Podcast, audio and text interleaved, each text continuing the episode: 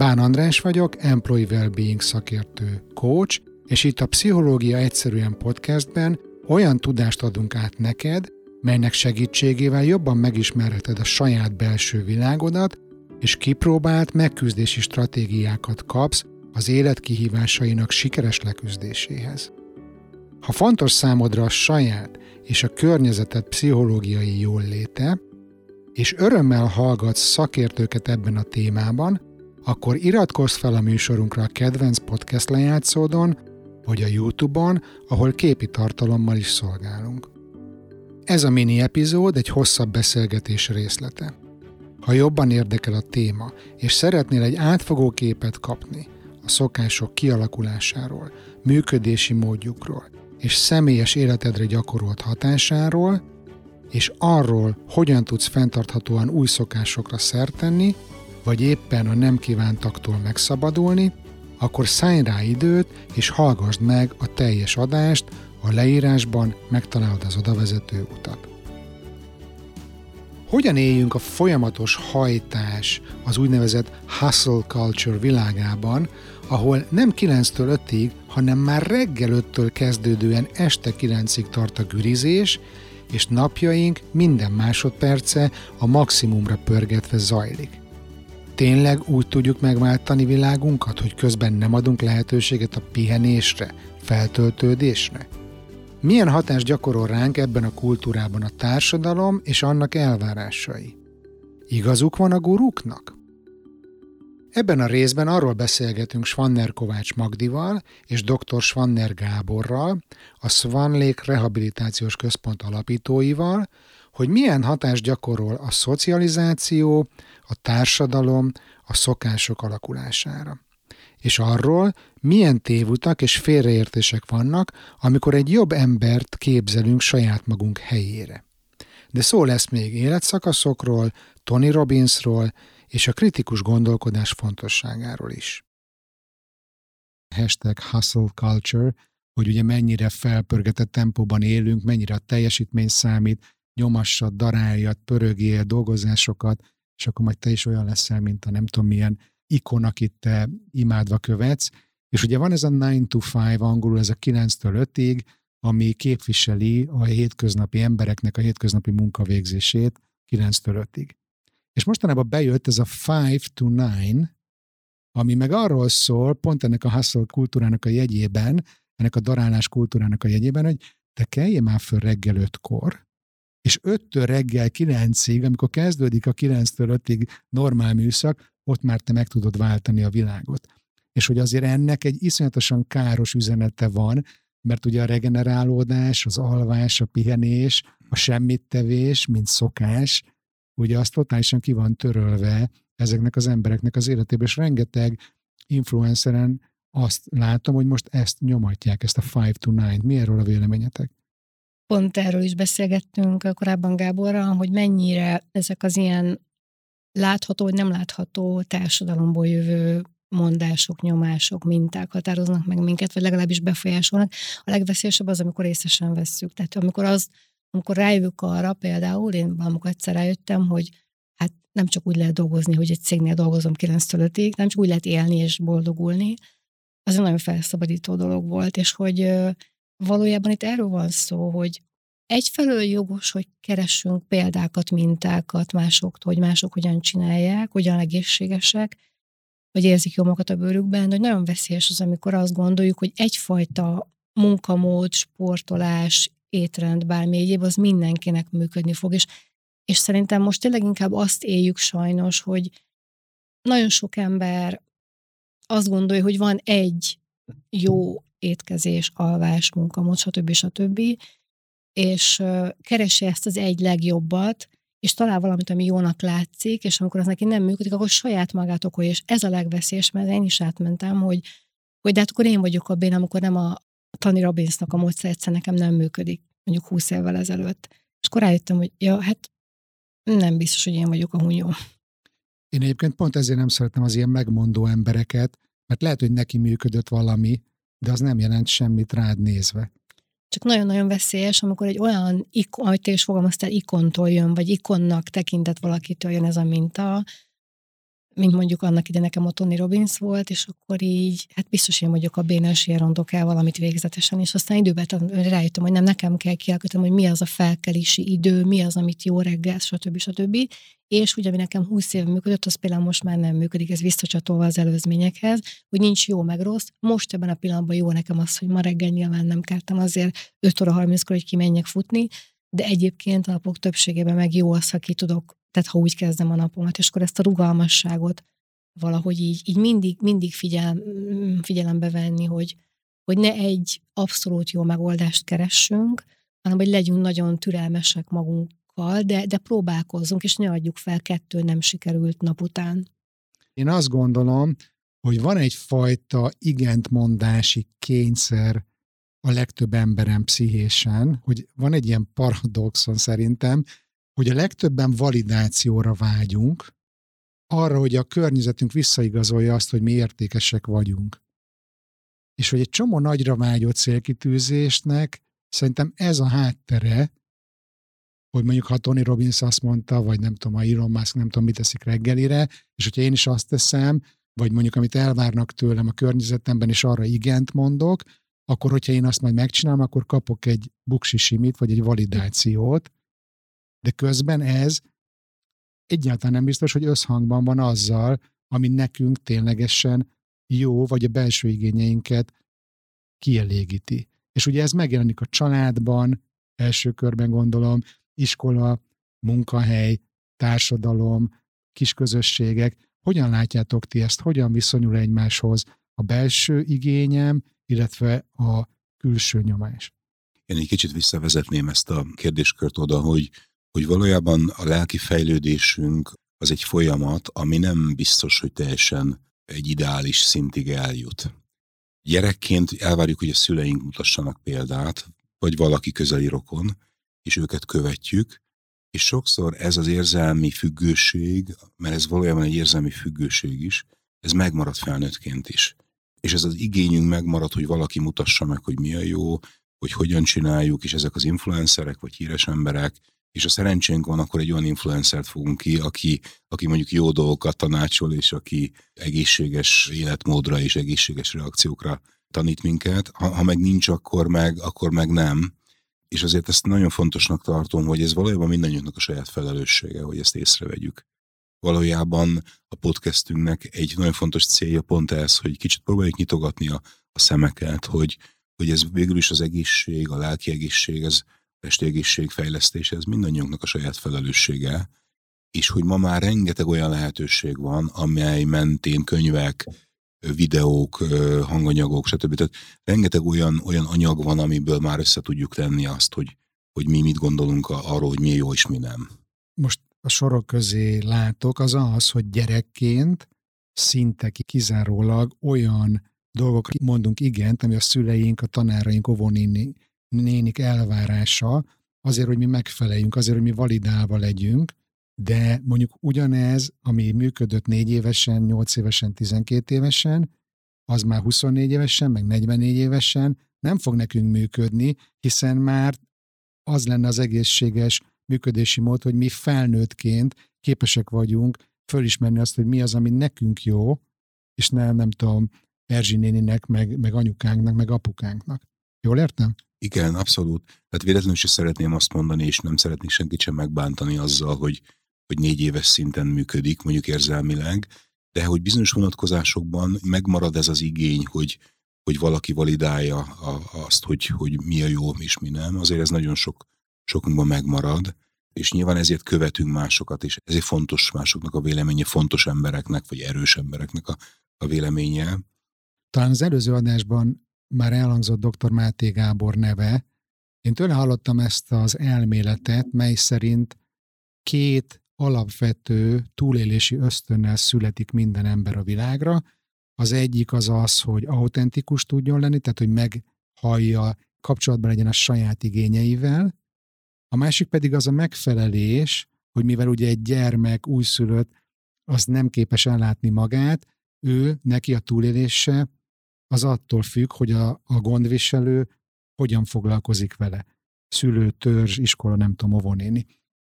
És hogy ez a két alapvető velünk született ösztön van, és hogy gyerekkorban, főleg egy olyan környezetben, ahol nincsen feltétel nélküli elfogadás, feltétel nélküli szeretet, nagyon megerősödik az az ösztönünk, hogy hogyan feleljünk meg mások elvárásainak, hogyan alakítsunk ki olyan szokásokat, amire buksisimit kapunk, és hogy ezek szolgálják annak a gyereknek az érdekeit. De felnőve, amikor már önállóvá tud válni, akkor is ugyanez a, ez a működési mód folytatódik, és teljesen szinte elcsökevényesedik az az ösztön, ami szintén ugyanolyan erős, mikor velünk született, hogy autentikusak legyünk, hogy ismerjük a saját igényeinket. Hogy erről beszélünk, hogy a gyerekkori szokások nem feltétlenül szolgálnak minket felnőtt korban?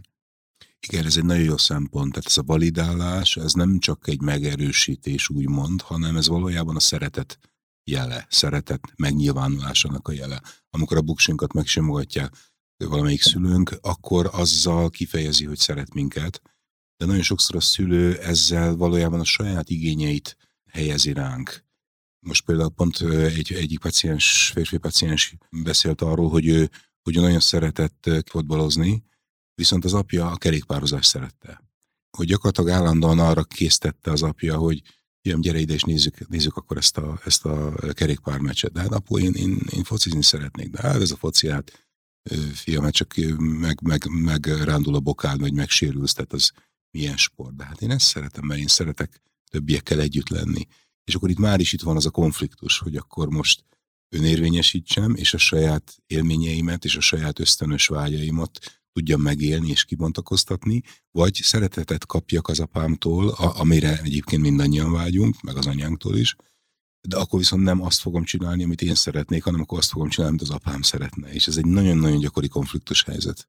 És ez ugye annyira berögzül, hogy felnőttként már fel sem tűnik, ugye? Így, így van. Én nekem azért az ugyanúgy egyébként, hogy valamennyire mindannyiunkban megmarad az, a, az amit amit mi szeretnénk, valami lehet, hogy nagyon mélyen el van temelt. Tehát, mondjuk én egy olyan karriert választottam, amit a szüleim akartak, akkor szerintem előbb-utóbb, illetve az, azt látom is pacienseken, meg, meg ismerősökön, hogy a más sem hobbi szinten, tehát valamilyen módon ott van, vagy megjelenik, vagy nem tűnik el teljesen az, amit ő szeretett volna, csak legfeljebb nem meri azt mondjuk egy megélhetésé tenni, ha most tegyük fel, valaki festeni szeret, de egyébként meg mérnökként dolgozik, hogy lehet, hogy, hogy azt nem merte vállalni, hogy ő mondjuk akkor a festésből élje meg, vagy a felé menjen, és szerintem egy csomó ilyen, de én azt meg hát a páciensként azt látjuk, hogy ezek az eltemetett, vagy látszólag eltemetett vágyak, ambíciók, ezek azért ott vannak. És pont attól van például nagyon sok embernek de lesz depressziója, mert hogy nem, hát nem is értem miért, hát sikeres a munkámban, van egy szép, persze, csak éppen nem azt csinálom, amit szeretné, illetve minimális szinten próbálod, ilyen hobbi szinten, vagy ilyesmi, de hogy valahogy nagyon érzed azt, hogy igazából nem szereted azt, ami, amit, amivel, amit dolgozol. Csak még odáig nem jutottál el igazából a lelkedben, hogy meg tud magadnak engedni azt, hogy akár váltsál, vagy legalább elgondolkodj azon, hogy váltsál. Én is a depresszió, hogy lenyomjuk azt Igen, az eredeti pontosan. vágyat, ami nekünk az autentikus vágyunk. Így van, ez is egy, ez is egy kiváltó oka lehet a depressziónak, mint, mint ahogy sok egyéb az agresszív, vagy a, vagy a különböző negatív érzések lenyomása, elfolytása. A másik még ilyen gyerekkori megfelelés, annak kapcsán jut eszembe, ami szerintem lehet, hogy itt sok embernél betalál, ugye van ez a parentifikáció, amikor a gyerek nem tud gyerek szerepet felvenni, mert hogy a szülő valamilyen oknál kifolyólag képtelen úgy ellátni a gyereket, vagy képtelen olyan biztonságos teret teremteni a gyerekének, és a gyereknek már egészen kiskorban a saját igényeit magának kell kielégítenie, akkor is, hogyha ő még erre nem elég érett, ugye? És hogy például van, amikor így erősít meg egy szülő egy viselkedést, hogy kisfiam, kislányom, te akkor viselkedsz jól, ha veled nincs gond, ha te nem sírsz, ha te nem hisztizel, ha te mindent elpakolsz magad után, mert anyának, apának nincsen ereje energiája foglalkozni a gyerekkel. Igaz? És akkor ez is egyfajta szokás, ami lehet, hogy felnőttként úgy néz ki, hogy hú, de jól funkcionál ez a felnőtt ember, de közben meg lehet, hogy már nem képes mondjuk segítséget kérni, vagy nem képes úgy dolgozni, hogy másokat is bevonjon, mert úgy érzi, hogy mindent neki kell csinálni, hiszen ez a szokás. Vagy nem képes a saját igényeit valójában érzékelni. Uh-huh. Mert hogy állandóan a külső elvárásnak, a külső szülői igényeknek felel meg. És különösen akkor, hogyha például egy, egy mondjuk egy kicsit idősebb, mondjuk egy 8-10 évvel idősebb gyermek volt ilyen paciensem, aki, aki, aki az öcsére kellett, hogy vigyázzon, mert az, mert az édesanyja az egész nap dolgozott, az édesapjuk az viszonylag korán meghalt, és gyakorlatilag borzasztóan nehéz volt ennek a hölgynek gyereket vállalni. Mert hogy az volt benne érzésként, és nem is feltétlen tudatos érzésként, hogy az, az egy mekkora hatalmas nagy teher. És ugye ennek ellenére mégsem tudta a saját igényeit, aztán később se felvállalni, aztán még a terápiából jött ez elő, hogy, hogy mi az, amiért ő mindig a sor végére áll. Hát azért, mert hogy először még ott volt a kisöccse, akire vigyázni kellett. Ez a szokás. Ez a szokás. És ugye ezeket milyen nehéz megváltoztatni anélkül, hogy az önismeret az a mi oldalunkon állna, ugye? És mondjuk egy terápia az ebben tud segíteni, hogy jobban vissza tudjunk kapcsolódni azokhoz az autentikus belső vágyainkhoz, amik ténylegesen minket szolgálnak. Hogy megértsük azt, hogy miért nem kapcsolódunk ezekhez, ugye? Igen. Nekem egyébként az jut eszembe, hogy, és erről is beszélgettünk korábban Gáborra, hogy, a, hogy milyen, szerintem lehetetesen káros ez a, miért csináljátok így? Hát mert nálunk ez a szokás, uh-huh. tehát hogy ugye ez inkább olyankor merül fel, hogyha akár egy munkahelyen vagy egy családban mondjuk megkérdezi valaki, hogy de hát figyelj, ti miért innen szerzitek be a kávét, most mondtam valamit. Hát nálunk ez a szokás. Most itt, itt van az, amikor könnyebb, tehát hogy ami lehet, hogy darabig még szolgált is minket, az a fajta szokás, hogy mi ezt így csináljuk, de amikor ez felmerül, valaki, hogy valami megkérdőjelezi ezt, akkor szerintem mindenképpen jó azon elgondolkodni, hogy tényleg miért csináljuk mi így, hogy jó ez nekünk. Mert hogy egyébként szerintem a legveszélyesebb ez egy családokba szokott lenni. Tehát, hogy mi úgy szoktuk, mi el szoktunk menni a nagyihoz, mi nem szoktunk elmenni szállodába. Tehát, hogy jönnek ezek a, ezek a beégett dolgok, és hogy különben mindenki szenved tőle, de senki nem meri azt mondani, hogy figyelj, én ezt csináljuk más más. Lehet, hogy száz évig, kétszáz évig így csinált a családunk, de most változtassuk meg. És akár ez egy munkahelyen is ugyanígy van, ugye betanítják az új dolgozót, ezt a Excel táblát így kell kitölteni, miért, milyen számokat akarunk használni. Tehát, hogy ezeket Igen. Azért érdemes föltenni egy idő után ezeket a kérdéseket, hogy mégis milyen célt szeretnénk Igen. elérni, és hogy ez e, minket oda vezete. És akkor itt ugye talán összegzésként elmondhatjuk azt, hogy nagyon fontos az, hogy ezek az ikonok, ezek az influencerek, ezek a megmondó emberek jó szokásokat, jó szándékkal is akarnak nekünk átadni, vagy bátorítanak minket, egyáltalán nem biztos, hogy nekünk erre oda kell figyelni, mert azt kéne nézni első körben, hogy nekünk mi a jó, nekünk mi a célunk, azt milyen szokások gyakorlása fogja elősegíteni, hogy elérjük, igaz?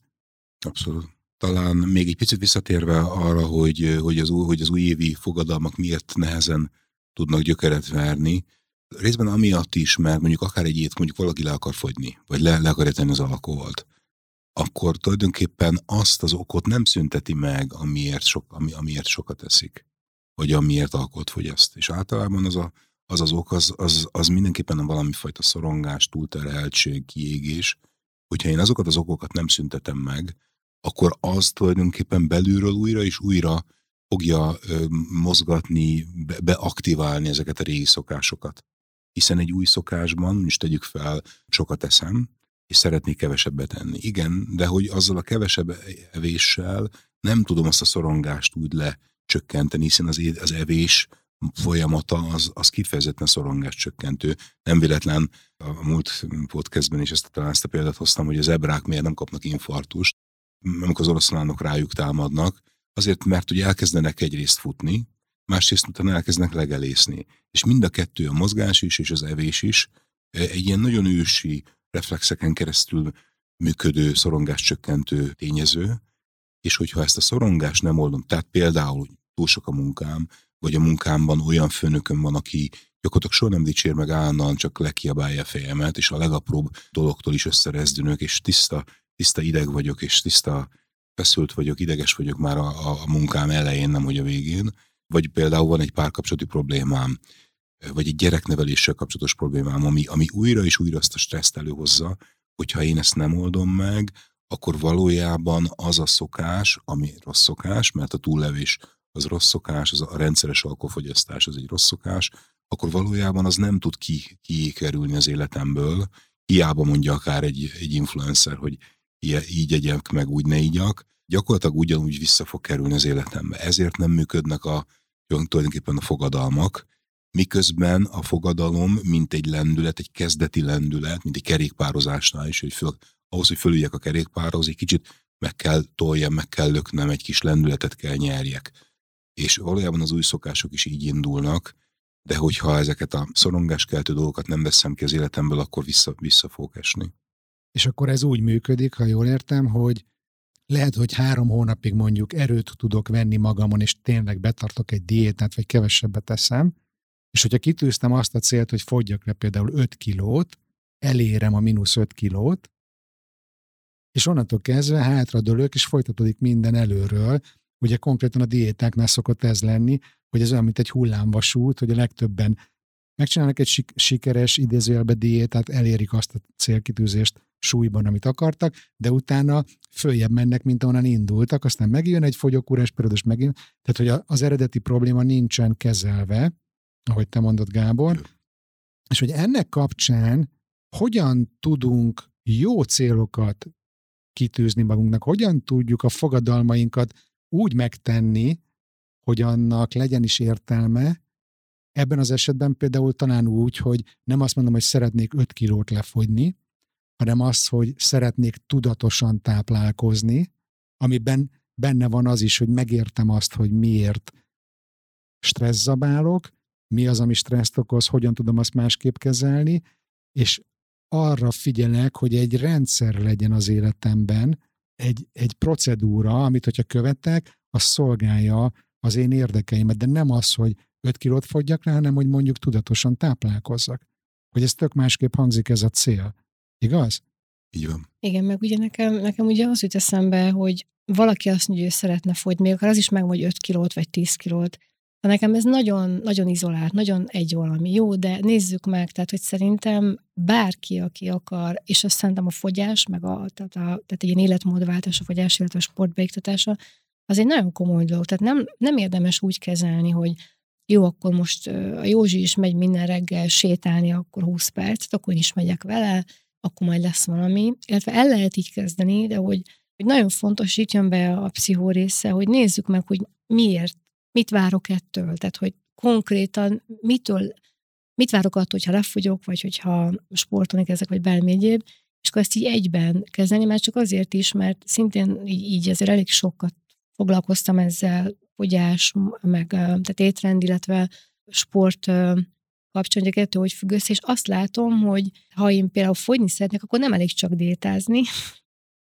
ez az egyik, de a másik meg az, hogyha mondjuk csak sportolni szeretnék valami, jó, de miért? Tehát, hogy most az orvos írta nekem elő, vagy mert a szomszédom is fut, vagy mert azt mondta a Bálandrás, vagy vagy mert tényleg rosszul érzem magam, vagy mert tényleg ez régen jó volt, és most szeretném kipróbálni, hogy na most mi lesz, milyen, milyen változás az életem, hogyha minden reggel csinálok valamit. Tehát, hogy a miértek ezt szerintem nem érdemes kihagyni, mert akkor áll le nagyon hamar egy ilyen új szokásnak induló valami, hogyha én csak egy ilyen hirtelen felindulásból kezdem el tehát minimum az, hogy legalább gondoljam át, és lehet, hogy ez érdemes egy barátot megkérni, vagy akár egy kócsot, vagy valakit, hogy gondoljuk ezt tehát közösen, hogy mi az, ami nekem tényleg fontos, és akkor valószínűleg nem fog nagyon mellé lőni a dologgal.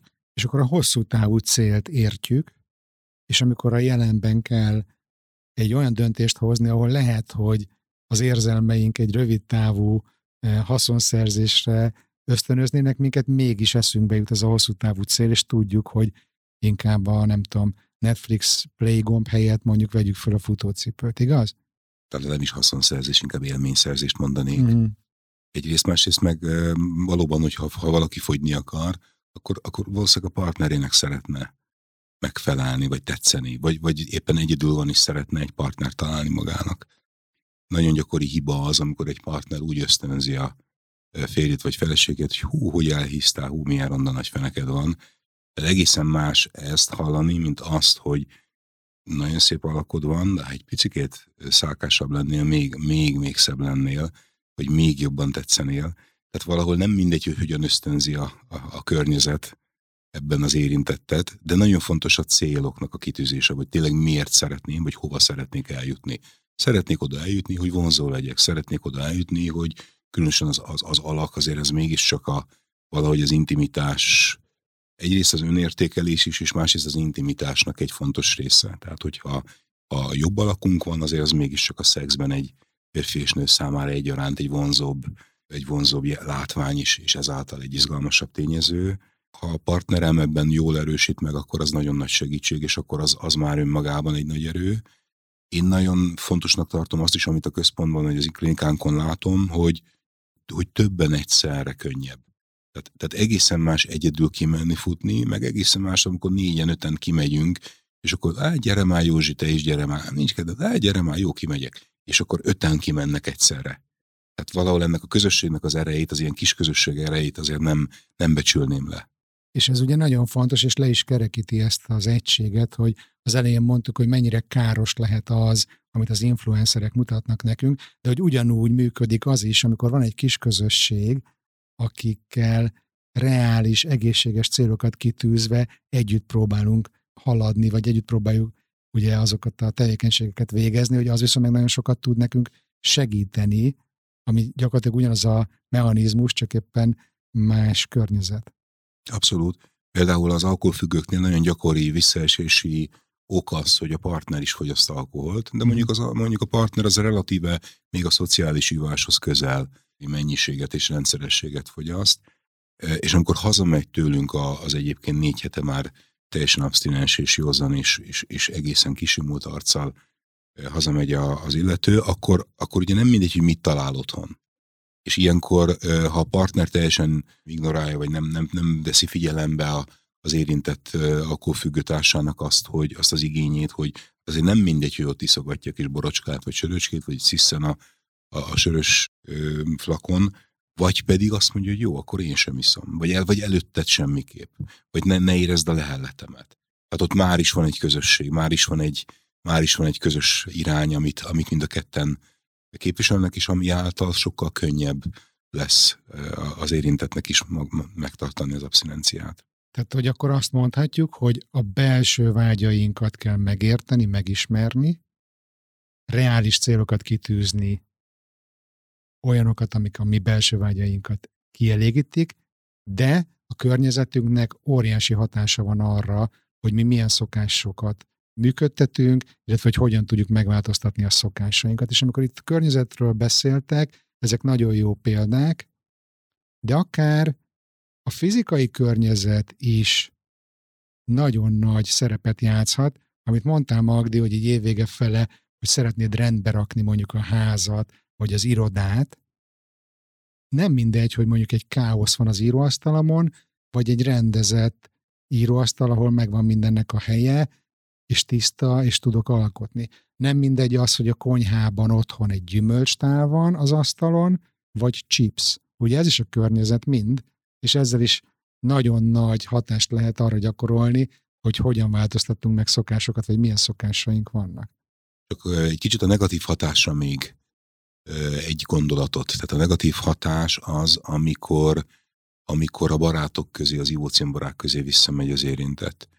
Borzasztó nehéz egy olyan négy-öt fős baráti társaságban megállni azt, ahol egyébként egy rendszeres szokás, hogy elmegyünk, megiszunk egy pár sört, meg egy felest, ott azt mondani, hogy én nem iszom semmit.